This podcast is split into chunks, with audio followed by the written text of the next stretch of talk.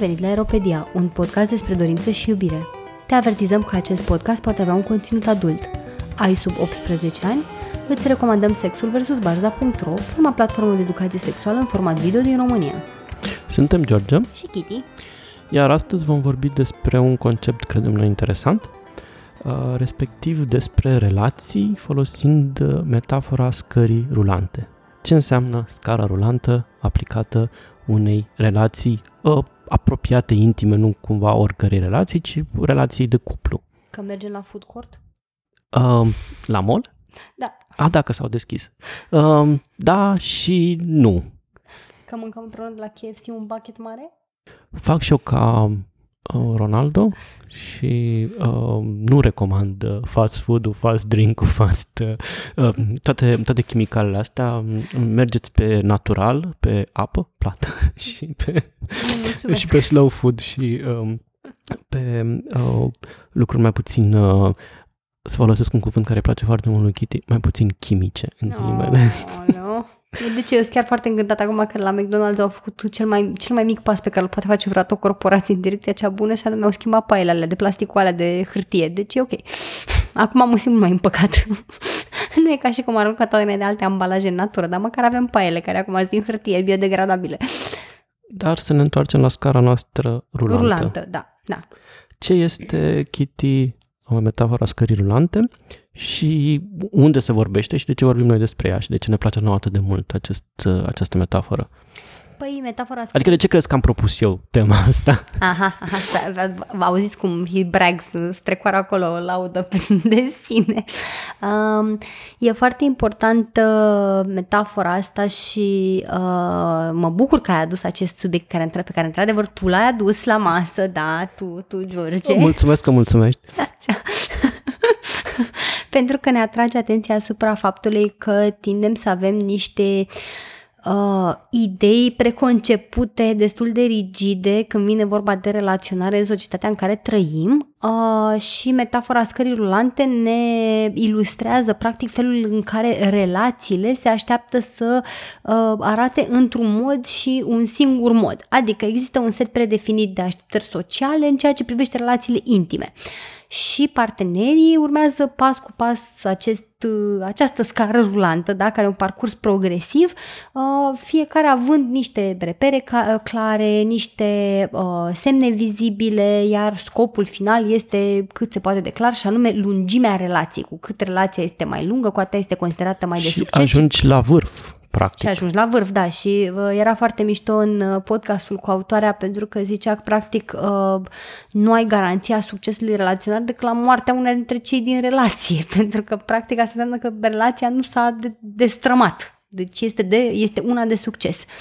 Și... Uh, Din nefericire pentru noi, această, această scară rulantă, deși poate să fie foarte bună și foarte utilă pentru cei care simt că li se potrivește și lucruri pe care și îl doresc sincer, poate să fie și foarte problematică pentru că tinde să fie singurul mod în care, din punct de vedere social, oamenii din jurul tău judecă o relație ca fiind serioasă, bună, sănătoasă. E o rețetă livrată de-a gata, ne chestionată, mm-hmm. nepusă în discuție și cumva ea este talonul după care sunt judecate toate succesul sau eșecul oricărei relații și da. Ne este livrat așa de tot ceea ce este în jurul nostru, de mici suntem educați așa, este singurul exemplu pe care îl vedem public de la, nu știu, părinții noștri, de la uh, filmele pe care, romantice pe care le vedem și în general este prescriptul, este prescris, este prescriptul cultural și social care ne este livrat. Uh-huh. Mă rog, uh, sunt, facem câteva precizări pentru că aceast, acest tip de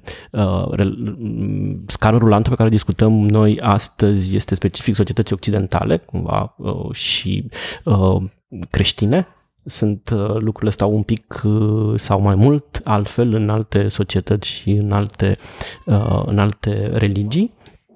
Iar sursa de inspirație pentru acest episod este un, o carte, uh, Stepping off the Relationship Escalator, uh, a unei autoare... O, să, o să-i ciopărțim probabil numele, dar Amy Garen... O să aveți link-ul în descrierea podcastului.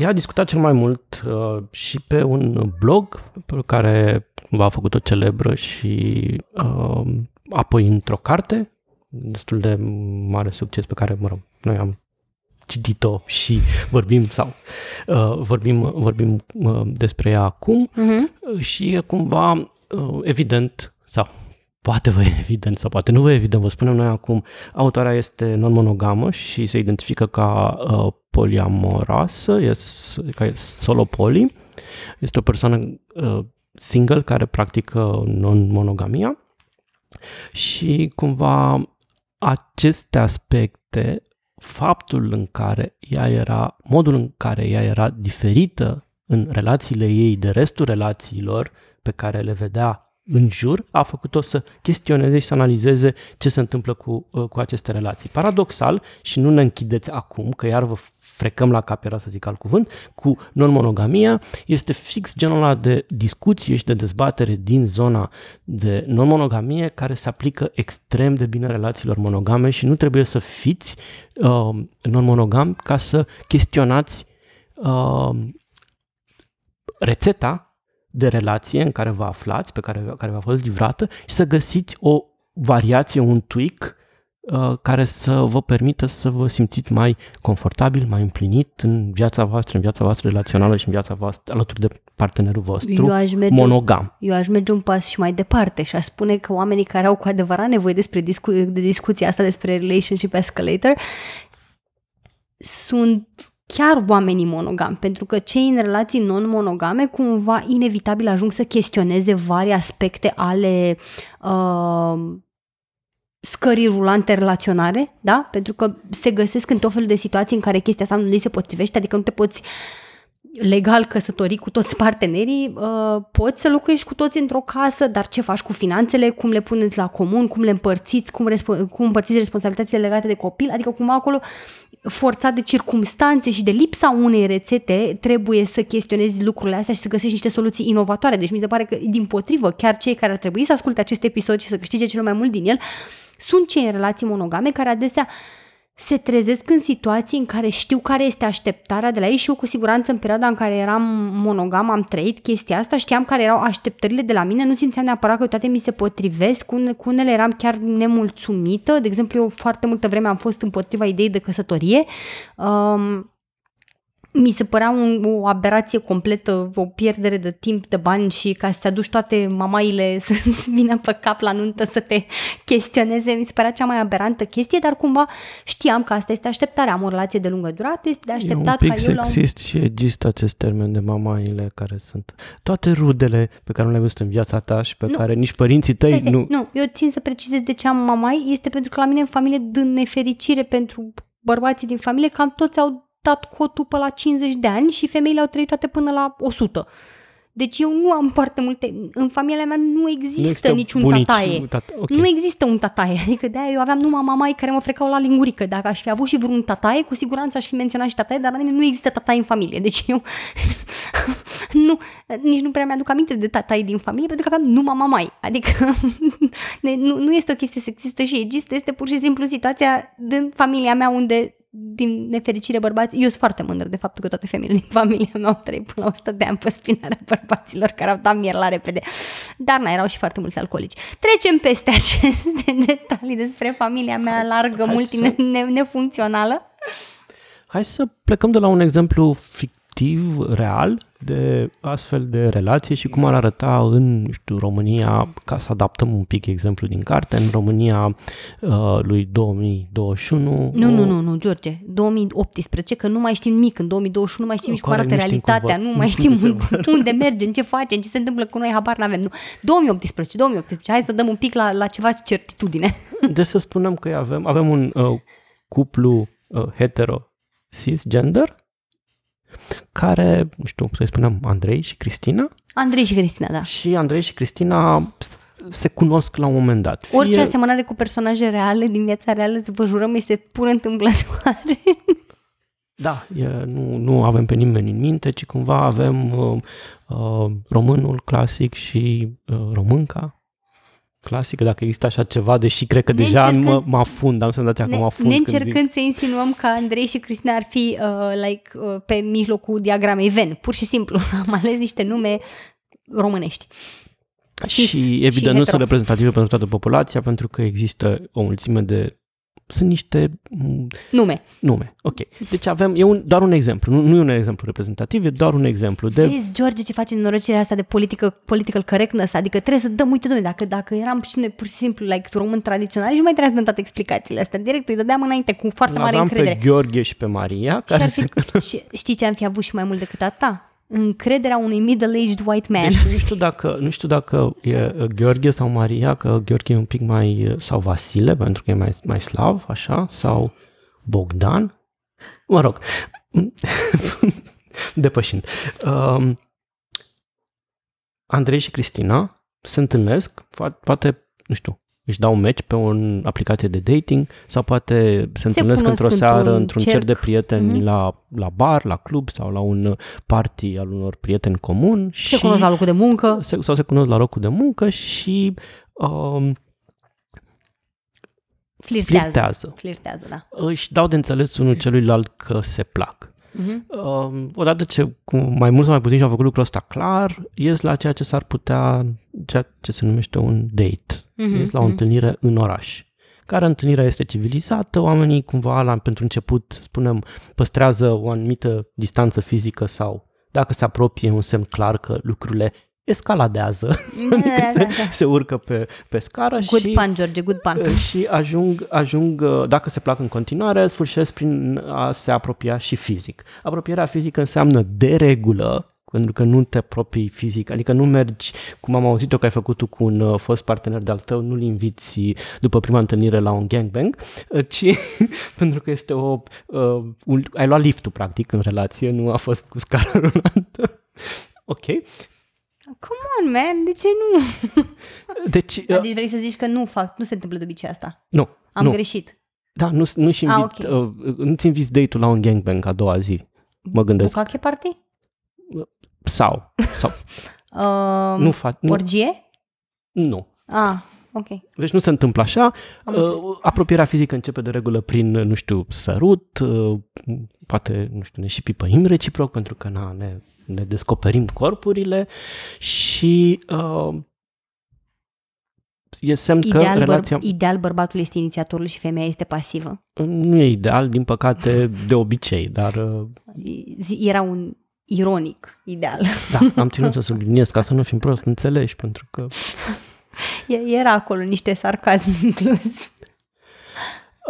Dacă continuă dating-ul și continuă acest, această apropiere fizică, poate lucrurile sfârșesc prin a face, avea un contact sexual. De regulă, deși, nu știu, asta depinde de limitele fiecăruia, de regulă acesta este unul protejat, pentru că nu știi cu cine a mai făcut uh, dating, în ghilimele, uh, partenerul, noul tău partener.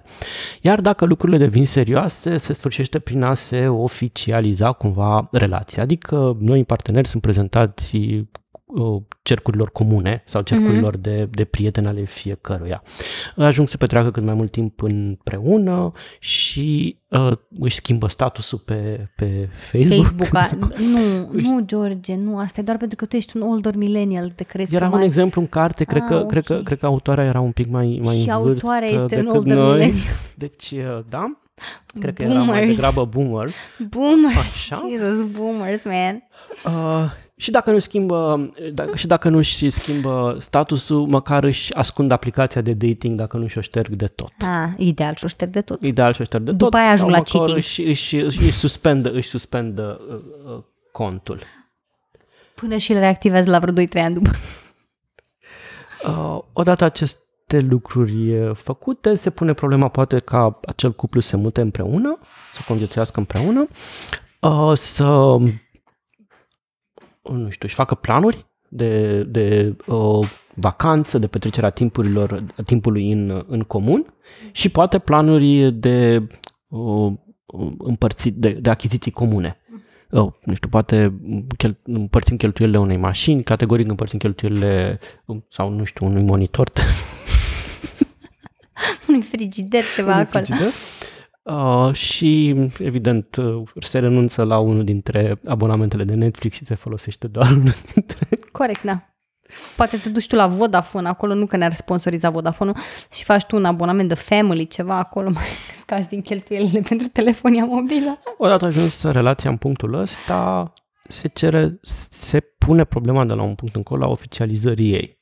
Adică sunt prezentați cuplul sau membrii, partenerii sunt prezentați familiei, celuilalt partener, și evident vine discuția celebră: mă, mamă, dar voi când vă luați? Prin urmare, de regulă, următorul pas este ca cei doi să se ia. În căsătorie, adică? Da, în căsătorie. Și să, uh, nu știu, facă planuri după aceea de copii, de dacă nu și-au, uh, dacă nu au primit vreo moștenire, Să, să fac o achiziție comună de apartament uh, și să își vadă în continuare de viață. Uh, fiind exclusiv din punct de vedere sexual și romantic. Adică, nu știu, ca cei, fiecare dintre parteneri să nu se îndrăgostească la la naiba de altcineva sau să... Uh, să-și înfrângă orice pornire în direcția asta și să nu aibă alți parteneri sexuali decât partenerii din, decât partenerul din, uh, din cuplu.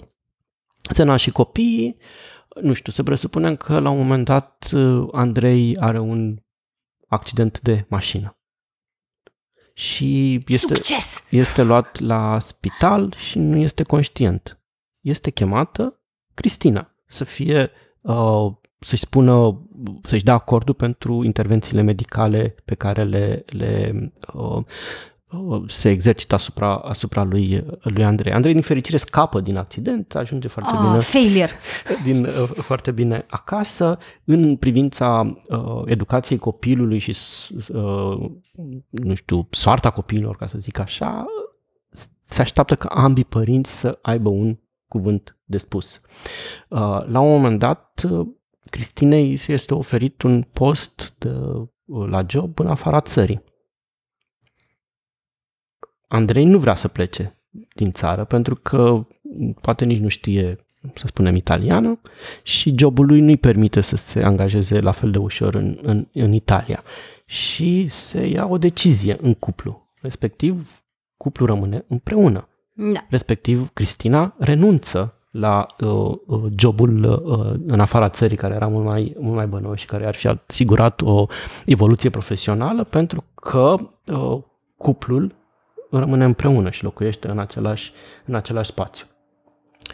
Uh, îmbătrânesc Cristina și Andrei, copiii lor, preferabil e de așteptat să aibă la rândul lor copii, au nepoți, iar la un moment dat unul dintre ei moare. Nu știu, Cristina moare.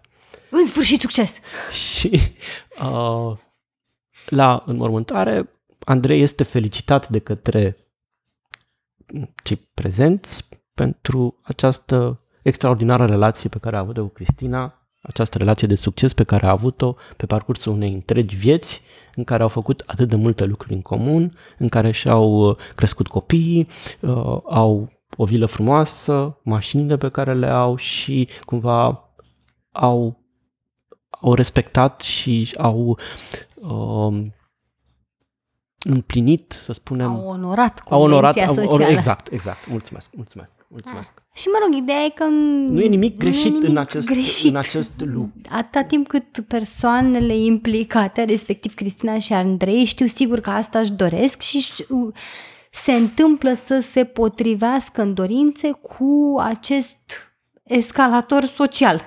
Uh, Dacă nu se întâmplă să se pupe cu această uh, scară rulantă, atunci începem să avem probleme, pentru că ajung să fac uh, compromisuri de, par, de, de care e posibil să nu fie foarte conștienți, pur și simplu pentru a păstra validarea socială. Și, și nu doar pentru, pentru a păstra propria validare, pentru că de cele mai multe ori această, această rețetă este foarte introiectată și asumată. Uh, inclusiv în comunitatea non-monogamă, după cum bine știi, fiecare dintre oameni au la rândul lor probleme în a-și depăși propriile condiționări și propriile uh, așteptări create și uh, reflexe și dresări pe, pe care le-au, le-au, care s-au exercitat asupra lor de-a lungul timpului ca să funcționeze altfel. Da, corect.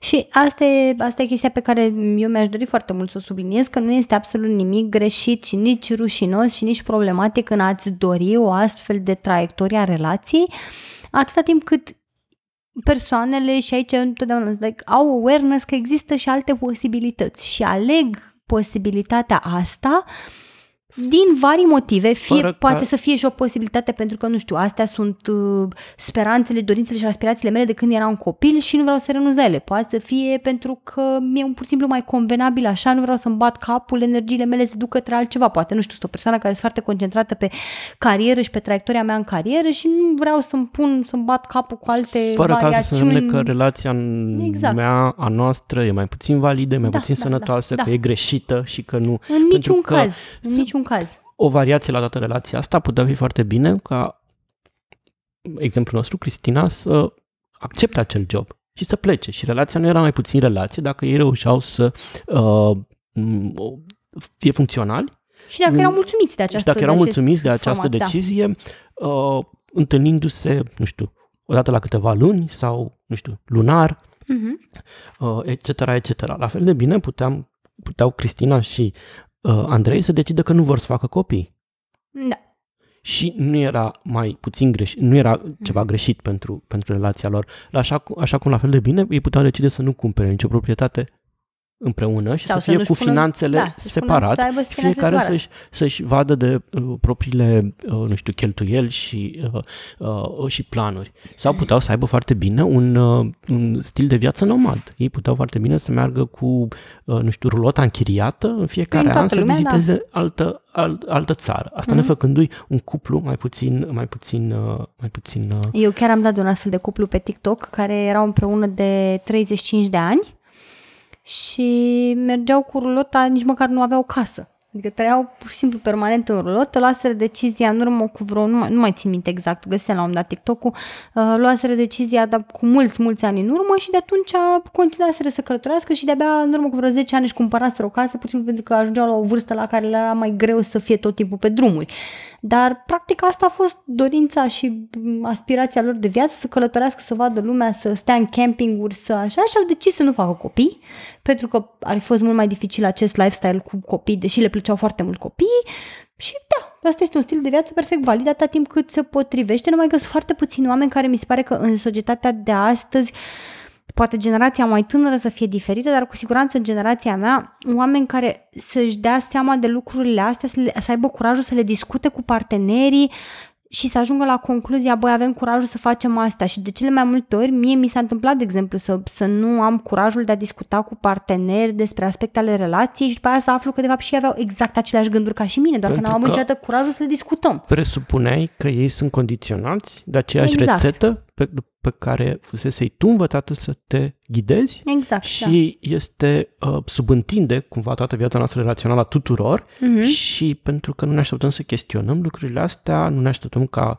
ne gândim că ceilalți așteaptă ca noi să ne comportăm în felul ăsta și presupunem că ceilalți uh, se vor comporta în felul ăsta și uh-huh. nu-și doresc altceva. Da. La fel de bine, ca să mă mai duc, să-mi duc un pic mai încolo uh, exemplele, uh, la fel de bine Cristina putea să aibă o prietenă, să spunem Ioana, care era foarte bună prietenă, care nu avea o relație nici sexuală, nici romantică și uh, puteau să plece, nu știu, o dată pe lună, o dată pe an, să aibă o vacanță împreună, ca fetele sau, nu știu, ca prietenele. Sau la fel de bine, nu știu, într-un moment de, de poate de... vulnerabilitate a Ioanei, uh, Cristina se putea muta cu Ioana și poate, poate să locuiască cu Ioana și să nu locuiască cu soțul ei o perioadă fără ca două prietene, fără ca ele să aibă o relație sexuală sau romantică. Sau e foarte posibil ca Andrei să nu dorească copii, dar Cristina să dorească copii da. și să decidă Cristina împreună cu Ioana că vor să crească un copil, să-l împreună, adopte sau da. să-l facă uh, și să crească ele împreună un copil și uh, Cristina împreună cu Andrei să aibă o relație în apropiere, adică să, să trăiască în proximitate, dar Andrei să aleagă să nu fie atât de implicat în viața copilului pentru că nu este o aspirație care să-i aparțină. Sau la fel de bine să există o diferență foarte mare de libido între cei doi parteneri, între Cristina și Andrei. Și haide să zicem, Cristina era cea care avea un libido mult mai accentuat și Andrei să fie extrem de confortabil că atât timp cât la el nu ajung uh, informațiile acestea, Cristina să aibă libertatea să, uh, nu știu, aibă orice escapadă de natură sexuală în delegațiile ei. Sau, Sau Cristina să acceseze în mod regulat serviciile unui gigolo care îi da. face plăcere și cu care uh, are o relație atât uh, tranzacțională cât și de prietenie după o vreme îndelungată în care au interacționat. Sau poate Cristina și Andrei descoperă la un moment dat că le place uh, activitatea uh, group stuff, știi? Orgiile alea de care spuneai tu. Și merg numai împreună. Date? Nu după primul date, nu? mai ah. încolo, cumva, uh, și merg împreună, doar sub forma de cuplu, uh, să aibă ac- uh, interacțiuni sexuale cu alți oameni. Și e o altă, uh, nu știu, variație de la, de la uh, schema și rețeta, de la scara rulantă, care ne-am, uh, uh, ne este cumva servită și pe care urcăm. Și mie mi se pare fascinant în toată, în toată metafora asta a scării rulante, faptul că, și mi se pare foarte bună, că ea e atât de embedded, că nu știu să găsesc, tu mai vorbeam cu Kitty când, mai devreme, că e foarte greu să găsim echivalenții uh, în limba română, română a unor termeni. Unor termeni da. uh, e atât de uh, înrădăcinată în mentalul nostru, încât te ești purtat, așa cum ești purtat de, un, de, de o scară rulantă. Efort, efort, fără efort. Mi se, te vine... pui, pui primul pas într-o relație, adică te scot la date, gen, știi, și cincizeci de ani mai târziu suntem cu nepoți și cu vilă, ghilimele și ironia apropo de vilă. Uh, uh, deci, fără, Mi... că, fără să fi avut senzația că, fiind purtat de acest, acest script social. Mie îmi vine în minte cel mai clasic, cel mai clar exemplu de cât de dificilă este orice modificare cât de banală a acestei scări rulante, uh, care vine la pachet cu toate gender role-urile și așa mai departe, uh, care a început să se petreacă în ultimii ani, și anume the stay-at-home dad, tatăl ca primary caretaker. Și este o chestie atât de, pentru că de obicei în această scară rulantă persoana care are grijă de copii și trebuie să-și ia liber de la muncă și așa mai departe este mama. Este și, este eu, și foarte gender. Da, e așa. Și foarte gender, da. Și este absolut șocant când vezi un tată care alege pentru sine, nu, eu vreau să fiu de primary caretaker, stau cu I'm a stay-at-home dad. Și tatăl meu e like, what? Abia acum, în ani mai recenți, a început lumea să, să schimbe perspectiva și să, să vadă valoarea și în chestia asta, dar și asta e o modificare relativ mică, adică până la urmă tu ca și cuplu pe, chiar ești pe scara rulantă, parcurgi toți pașii, doar că ai un, un mic tweak de la așteptarea socială și deja toate sprâncenele se ridică și sunt like, wait, what? Și aș vrea să revenim cu precizarea că nu e nimic greșit să-ți dorești toate lucrurile astea care se pliază pe modelul scării rulante, să-ți vrei toate lucrurile astea în cuplu, de la viață. Problema vine atunci când acesta este văzut ca singurul model normal, sănătos. Și normal și sănătos sunt niște cuvinte foarte importante, pentru că tot ceea ce se distanțează de acest normal și sănătos este stigmatizat, văzut ca problematic, ca o, un, o eșuare, un eșec, ca un cuplu care tinde să fie și sfârșește prin a fi marginalizat, discriminat și respins și cu mulțime de probleme în, în, în, în viața de zi cu zi. Uh, și a, a, aici e problema, că e absolut ok să fie o alegere, dar să nu fie o obligație. În momentul în care scara asta rulantă devine obligatorie și la singurul model, atunci, atunci uh, lucrurile sunt, uh, uh, sunt uh, problematice. Pentru că lucrurile devin, ok, tu poți să spui că, băi, dar stai puțin, că eu n-am niciun preju- prejudiciu, n-am nicio prejudecată. Sorry. Sigur ai prejudicii și, dacă și trăiești nu... în modele sociale pe care nu le chestionezi, George, sigur ai prejudicii. Și, și uh, eu nu știu engleză, mă rog. Deci, uh, um, poți să spui, băi, nu am nicio prejudecată, n-am nicio problemă cu oamenii ăștia care trăiesc ei cum vor ei, oriunde pe, pe, pe treptele scării sau pe lângă scară sau în aer sau n-am nicio treabă. Uh, ok, nu ai tu. Partea proastă este că, sau partea proastă, uh, foarte pervers și perfid și insidios este faptul că uh, beneficiază cei care se pliază foarte mult pe model sau aparent se pliază sau afișează o imagine care se pliază pe modelul scării rulante, beneficiază de vizibilitate și de recunoaștere socială semnificativă. În schimb, ce relațiile care nu se pliază pe normă sau pe rețetă, persoanele care nu urcă pe scara asta sunt stigmatizate. Hai mă, mamă, nu faceți și voi niște copii? Hai mă, mamă, dar cum adică să stați cu banii separat? Dar ce fel de cuplu e, e ăsta? Dar nu vă luați și voi o casă, adică stați așa, umblați brambura și așa mai departe. Și asta sunt chestii care vin de la familia cea mai apropiată. Nu mai vorbesc de, uh, nu știu, uh, scorul de creditare la bancă, dacă ești singur sau dacă ești în cuplu, dacă ești căsătorit sau nu. Nu mai vorbesc de dreptul de a decide pentru partenerul tău uh, în cazul unui accident și e inconștient la spital. Nu mai vorbim de modul în care poți să, uh, nu știu, uh, ai grijă de un copil sau să decizi asupra unui copil când ești persoană singură sau nu. Și, și mă rog, chiar și această presiune uh, socială ajunge să fie extrem de toxică când se manifestă asupra cuplului, pentru că tu dacă mergi împotriva unor norme, uh, e foarte posibil să vii la pachet cu foarte multă rușine internalizată, care nu face decât să se amplifice când presiunea este constantă. Și dacă din toate, din toate uh, colțurile nu faci decât să auzi un discurs care uh, mai direct sau mai indirect sugerează că ceva e în neregulă cu tine, nu faci decât să amplifici acele nesiguranțe și poate să creeze și mai multă tensiune în cuplu. Și se tensiune și... și izolare în cuplu și... Se întâmplă și invers, pentru că, de exemplu, îmi plac foarte mult poveștile de, de cupluri interrasiale în Statele Unite în anii cincizeci, care au reușit să fie mult mai apropiat, adică cuplul cumva a reușit să supraviețuiască presiunii tocmai pentru că exista o alianță foarte puternică între, între cei doi sau, mă rog, dacă... Între ei și exterior. Da, exact. Dar... Uh... În opoziție cu exteriorul. În opoziție cu exteriorul, dar de foarte multe ori se poate petrece exact invers. La un moment dat, toate aceste nesiguranțe care sunt, vin din exterior către cuplu pot să amplifice problemele de cuplu, se ducă la destrămarea lui, ceea ce e o chestie foarte tristă dacă oamenii chiar își doresc să fie împreună și în lipsa unei astfel de presiune ar putea face lucrurile să meargă cu mult succes. Și mai e un corola... corol. Mai e o consecință a acestei povești, respectiv faptul că uh, nu există rețete pentru, uh, uh, nu există alte modele pentru alte tipuri de relații și nu cuplurile care sunt, nu se pliază pe, nu, nu urcă pe scara asta, nu au uh, modele alternative de funcționare și nu l-au pentru că e un cer vicios, nici nu se discută despre, ne discutându-se despre el, nu ajungi să le ai și nu ajungi să le ai pentru că nu se discută și așa mai uh, departe.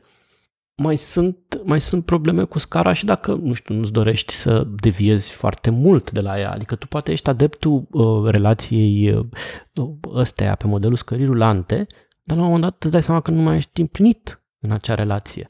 Dar uh, orice coborâre de pe scară este un eșec. Un eșec sancționat și social și un eșec uh, pe care îl percepi tu în primul rând ca pe, eșec, ca pe un eșec. Prin urmare, sunt foarte multe persoane care rămân acolo pentru că ar însemna să-și recunoască și să-și asume public un, un eșec relațional, pentru că ori, nu știu, dacă ai apucat să stai cu omul la trei ani, patru ani și poate ați făcut și ghilimele din nou greșeala să vă căsătoriți, păi gata, aia e, adică nu... nu. Da, și mai exact cum spunea autoarea cărții într-un interviu uh, pentru un podcast, uh, pe, chiar și în cazul în care această despărțire este foarte amiabilă din foarte multe motive și din și cauza oamenii acestui... sunt fericiți că s-au despărțit, da, sunt da. compătimiți de exterior. Uh-huh. Da, și ajunge să fie foarte, foarte mare hassle-ul din punct de vedere logistic, pentru că de multe ori aceste relații foarte...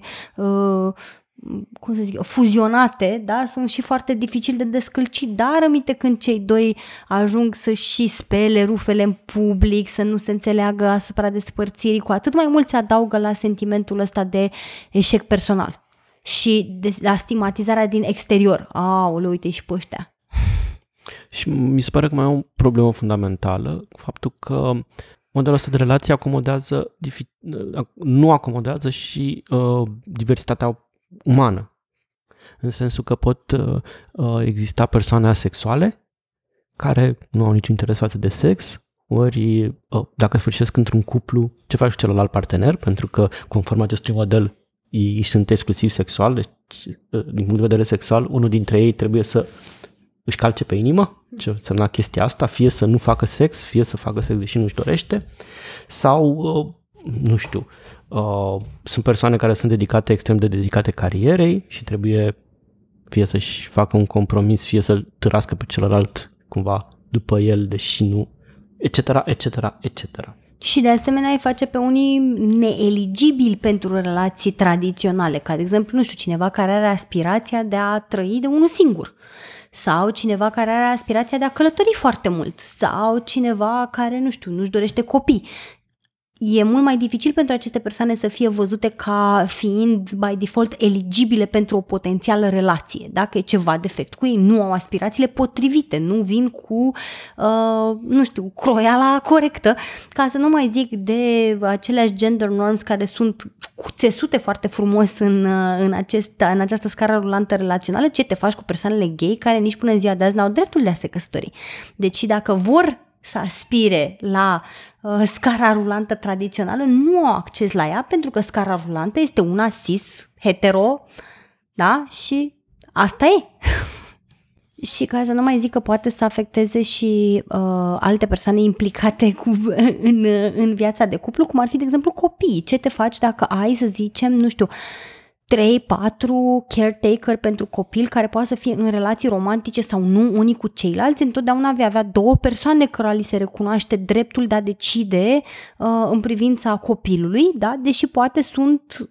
lucrurile sunt mult mai complicate de atâta. De exemplu, nu știu, ai copil care crește inclusiv în familiile românești, da?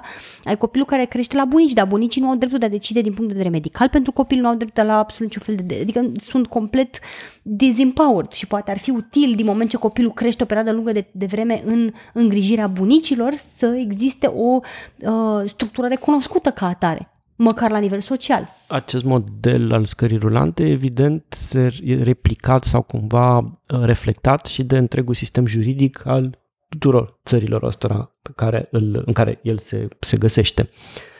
Um, și pentru că știu că ție îți plac listuțele și bullet point-urile și încercăm să-i um, uh, contaminăm și pe ascultătorii noștri cu acest... Da, da, da, da.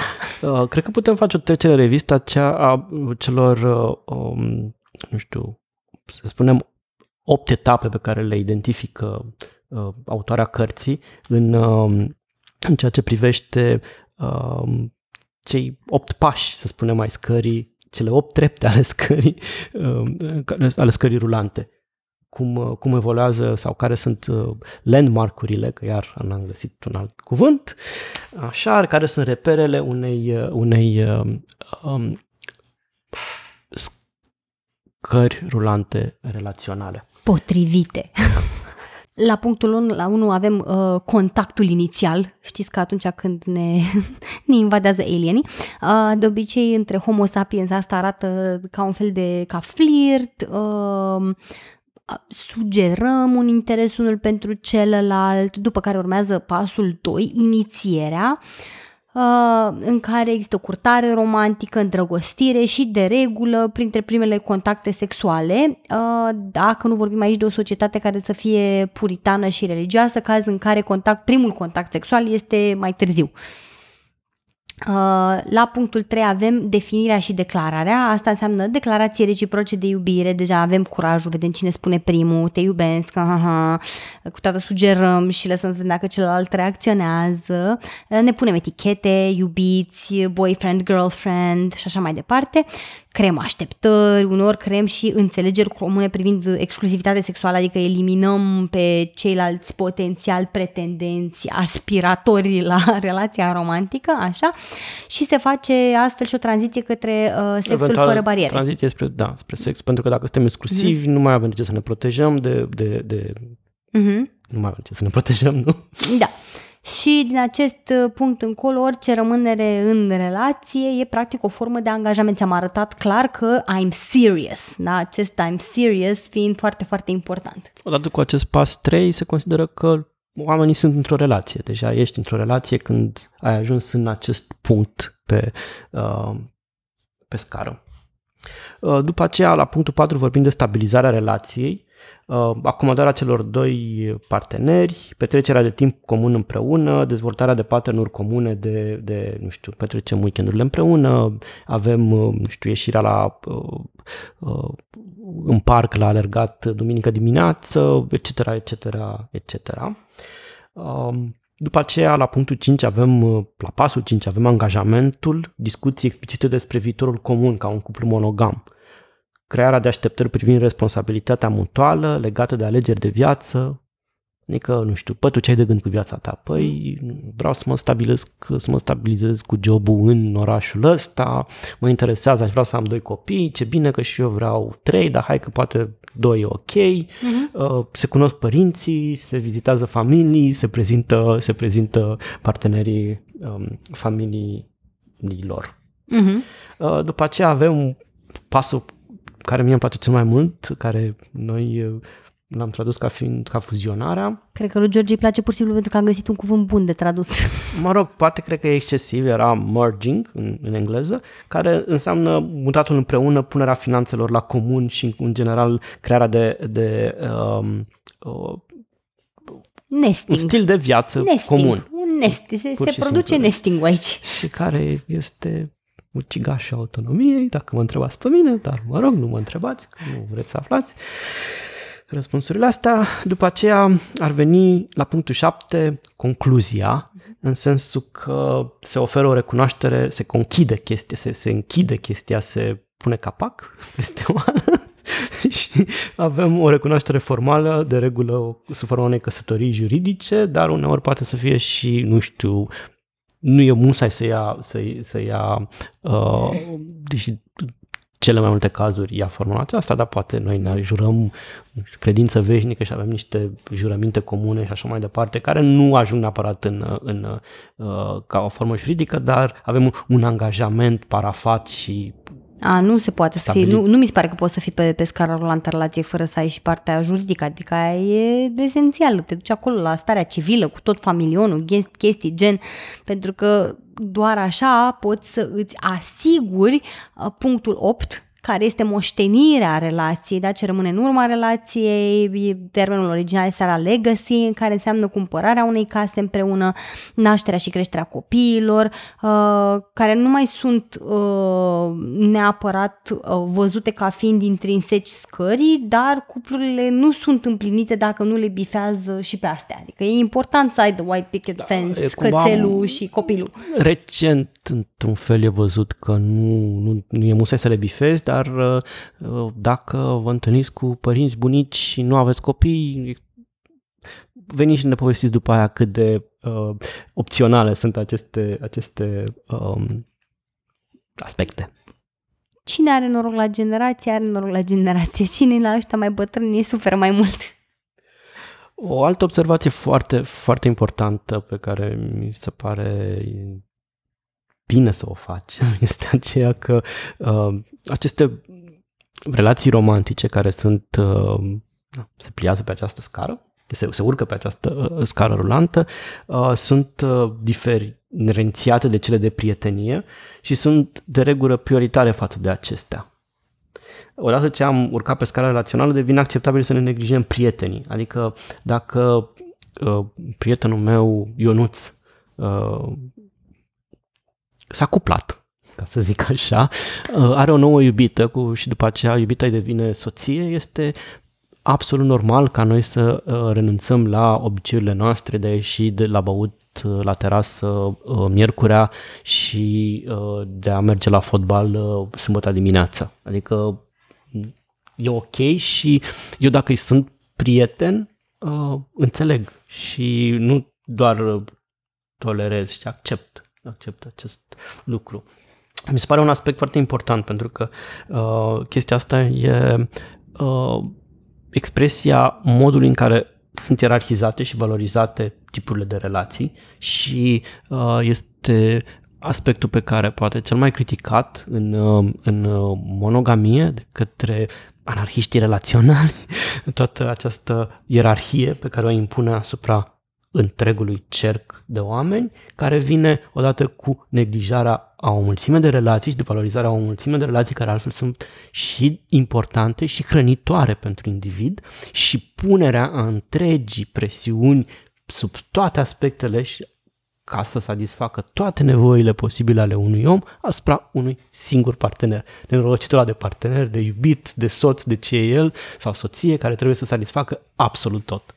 Mă rog, mie mi se pare foarte, întotdeauna eu față de ce am avut foarte multă compasiune, este concluzia uh, acestei situații care cel mai adesea arată, mai ales între generațiile mai, ve- mai în vârstă, că ai o relație de succes. Asta înseamnă până la moartea uneia dintre parteneri. Deci ați trăit toată viața împreună.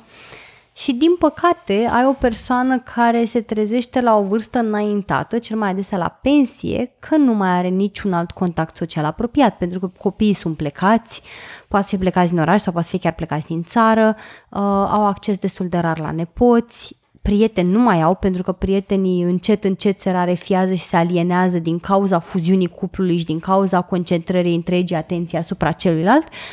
Și, sincer, eu am, mi se pare o o tragedie pentru cel care rămâne în urmă. Pentru că și dacă povestea e foarte frumoasă și dacă este ceea ce și-au dorit amândoi foarte mult, dacă nu ai un awareness și nu cultivi și alte relații într-un mod conștient, ajungi cu adevărat să fii fuzionat și complet concentrat cu toate energiile direcționate către relația asta care se află pe scara rulantă. Și la final, bine că ai avut succes pentru că vei rămâne singur. Ăla care rămâne în urmă este chiar the guy who drew the short stick. Și mie asta mi se pare cu adevărat o tragedie umană de care foarte rar se vorbește și eu cel puțin în experiența mea directă, nu știu, poate nu e cazul să generalizez, dar eu cu siguranță în experiența mea directă am văzut foarte, foarte, foarte mulți astfel de oameni. Și este tragic. Este tragic pentru că nici nu mai simt, nu mai au apropiere față de nimeni, nu în felul în care aveau un cuplu și în felul în care se obișnuiseră să aibă un cuplu. Uh, nu mai au susținerea de care, pe care se bazau și asta într-o perioadă în care este cea mai vulnerabilă, când sănătatea nu mai este in the peak, da? Când uh, nu mai ai activitate, nu știu, profesională care se ocupe timpul și așa mai departe. Da. Și în final, așa cum îți plac ție foarte mult listele pe puncte și cu yes, yes, yes. Mai multe punctulețe. Mie îmi plac concluziile și cumva aș vrea să însumăm tot ce am discutat aici, extrăgând cele cinci trăsături esențiale pe care le vede și autoarea și evident că le vedem și noi în ale, ale scării rulante relaționale. Și pe care e bine să începeți să le chestionați chiar acum, chiar acum, acum, în clipa asta. Respectiv, primul este monogamia, cuplul nu poate fi decât monogam, exclusiv sexual și romantic. Al doilea aspect esențial al, scă- al scării rulante emoționale este punerea la comun, locuirea în comun, acea fuziune pe care o găsise în traducere Kitty mai devreme. Uh, ierarhia, cuplul este prioritar, este principal, este cel mai important, totul este sacrificat pe altarul cuplului uh, și individul este sacrificat într-un fel pe altarul cuplului pentru că na, este o negociere și o mediere între uh, nevoi și obiective și uh, uh, dorințe diferite și le păstrăm doar pe alea care pot fi mediate în cuplu pentru că nu poate fi lucruri nu pot fi făcute decât în, în, într-un cuplu. Uh, conexiunea romantică și sexuală. Uh, Oamenii, dacă sunt un cuplu, formează un cuplu pe scara asta, treizeci-patruzeci de ani, ne așteptăm ca o relație să fie reușită, ca ei să fie conectați romantic și sexual pe toți acești treizeci-patruzeci de ani cât sunt împreună. Adică problema nu e doar să nu facă sex cu altcineva, dar noi ca să fim un cuplu, tu trebuie să fii atrasă de mine și eu să fiu atras de tine și în al treizecilea an al relației. Pentru că este, este esențial pentru, pentru cuplu și există așteptarea asta, deși uneori e foarte nerealistă. Dar adică în momentul de față e un motiv foarte valid să te duci la, uh, uh, să invoci ca motiv de divorț faptul că nu facem sex. nu facem sex, deci nu am respectat uh, uh, ingredientul din, uh, din, uh, din rețetă, prin urmare uh, această căsătorie nu mai e valabilă. Și uh, ultimul, uh, al cincilea, a cincea trăsătură esențială este uh, continuitatea și consistență. Adică noi trebuie să nu întrerupem relația ca să fie o relație de succes. Relația aia e, nu se ia, nu e cu pauze. O relație de succes e continuă. Nu um, cobori din când în când de pe, de pe, de pe scară și de pe scara rulantă și pe aia te întorci pentru că, um, că ceva, nu știu. Știi care e una dintre cele mai mișto relații din viața mea, George? Mă gândesc eu acum. Nu știu, cea cu mine? Într-adevăr, a produs acest copil podcastul care este o creație unică și de care sunt foarte mândre, adevărat, dar nu, uh, ci relația cu cea... Oh. ci relația cu cea mai bună prietena mea, uh, cu care în ultimii ani vorbesc cam o dată pe an. Dar atunci când ne reîntâlnim este exact ca și cum nu ne-am mai fi văzut de cinci minute. Simt un confort știu, de plin cu știu, această știu persoană. Ce, știu ce spui. Am și o prietenă care este fix la fel și cu care tocmai am văzut acum când ne-am întâlnit la douăzeci și cinci de ani de la fin- terminarea liceului și e genul ăla de prietenă care cumva ai senzația că ai lăsat în jurătura cumva în suspensie. Da, hai, da, da. Prost tu... Știi, nu te vezi cu ea doi ani și se continuă, le, ce dracu ai făcut, nu știu ce, adică fix reiei, reiei da, discuția da, din da. același punct, în același fel și cu același, cu același ton și aceeași atitudine și cumva, da. știi, și nu trebuie să-i mai explici omului ăla niciun background, nimic, adică știe, bă, ce mi-ai făcut, păi stai să vezi așa, știi, și ai senzația că așa ăla pe care îl spui... știi unde să-l poziționeze, știi unde exact, să-l plaseze, exact. Are tot contextul, știi, și uh, te-a, te-a înțeles foarte bine din alea zece cuvinte pe care le spui fără ca... Da, și mie mi se pare că astea sunt cele mai mișto relații din punctul meu de vedere, dacă mă întrebi pe mine. Ok, înțeleg. Deci trebuie să vorbim mai, vorbim mai rar, să ne întâlnim mai rar. Exact, dar să fii foarte intens când ne întâlnim. Ok. Am niște oameni pe care trebuie să-i bârfesc cu tine de pe Facebook. Deci sperăm că v-a fost foarte util acest episod și că v-am și, uh, um, nu știu, emboldened, așa v-am împins. Mai e, mai e un aspect Aole. foarte important pe care nu avem cum să-l atingem acum, pentru că, evident, iar ne lungim prea mult și face, face, face obiectul mai degrabă unui episod separat și unde Kitty ne poate povesti foarte multe aici despre cum de escaladezi relațiile și cum Aha. te dai jos din, din, din, din, din, de, pe, de pe această scară rulantă și no. cum poți să reconfigurezi niște relații în viață, uh, dezastru. Nerespectând, uh, neplindu-te pe acest script social. Furnizat, dar pentru asta pentru un episod viitor, pentru Bun, că, ghicit, și cartea spune, noi am atins doar primul capitol, evident, uh, um, dă o mulțime, o mulțime de exemple despre cum poți să... Uh, nu e un how-to, ci e doar o carte cu foarte multe testimoniale despre cum oamenii au ales căi un pic diferite, diferite de a-și purta relațiile, purta relațiile. Mm-hmm. Și mi se pare foarte mișto și foarte uh, inspirațională, chiar dacă nu-ți, repet, ea nu-ți dă rețetă, ci îți prezintă cazuistică, din, spune că această carte, autora spune că această carte are o mie cinci sute de alți autori, care fiind cei o mie cinci sute de oameni care au răspuns chestionarilor pe care i-a intervievat în munca ei jurnalistică, că e jurnalist la bază, mm-hmm. în a realiza acest, acest uh, volum. Da. Deci sperăm că v-a, v-ați luat niște uh, informații bune din acest episod și că vă veți duce imediat să luați un pic și o hârtie și să chestionați aspectele relațiilor pe care le aveți.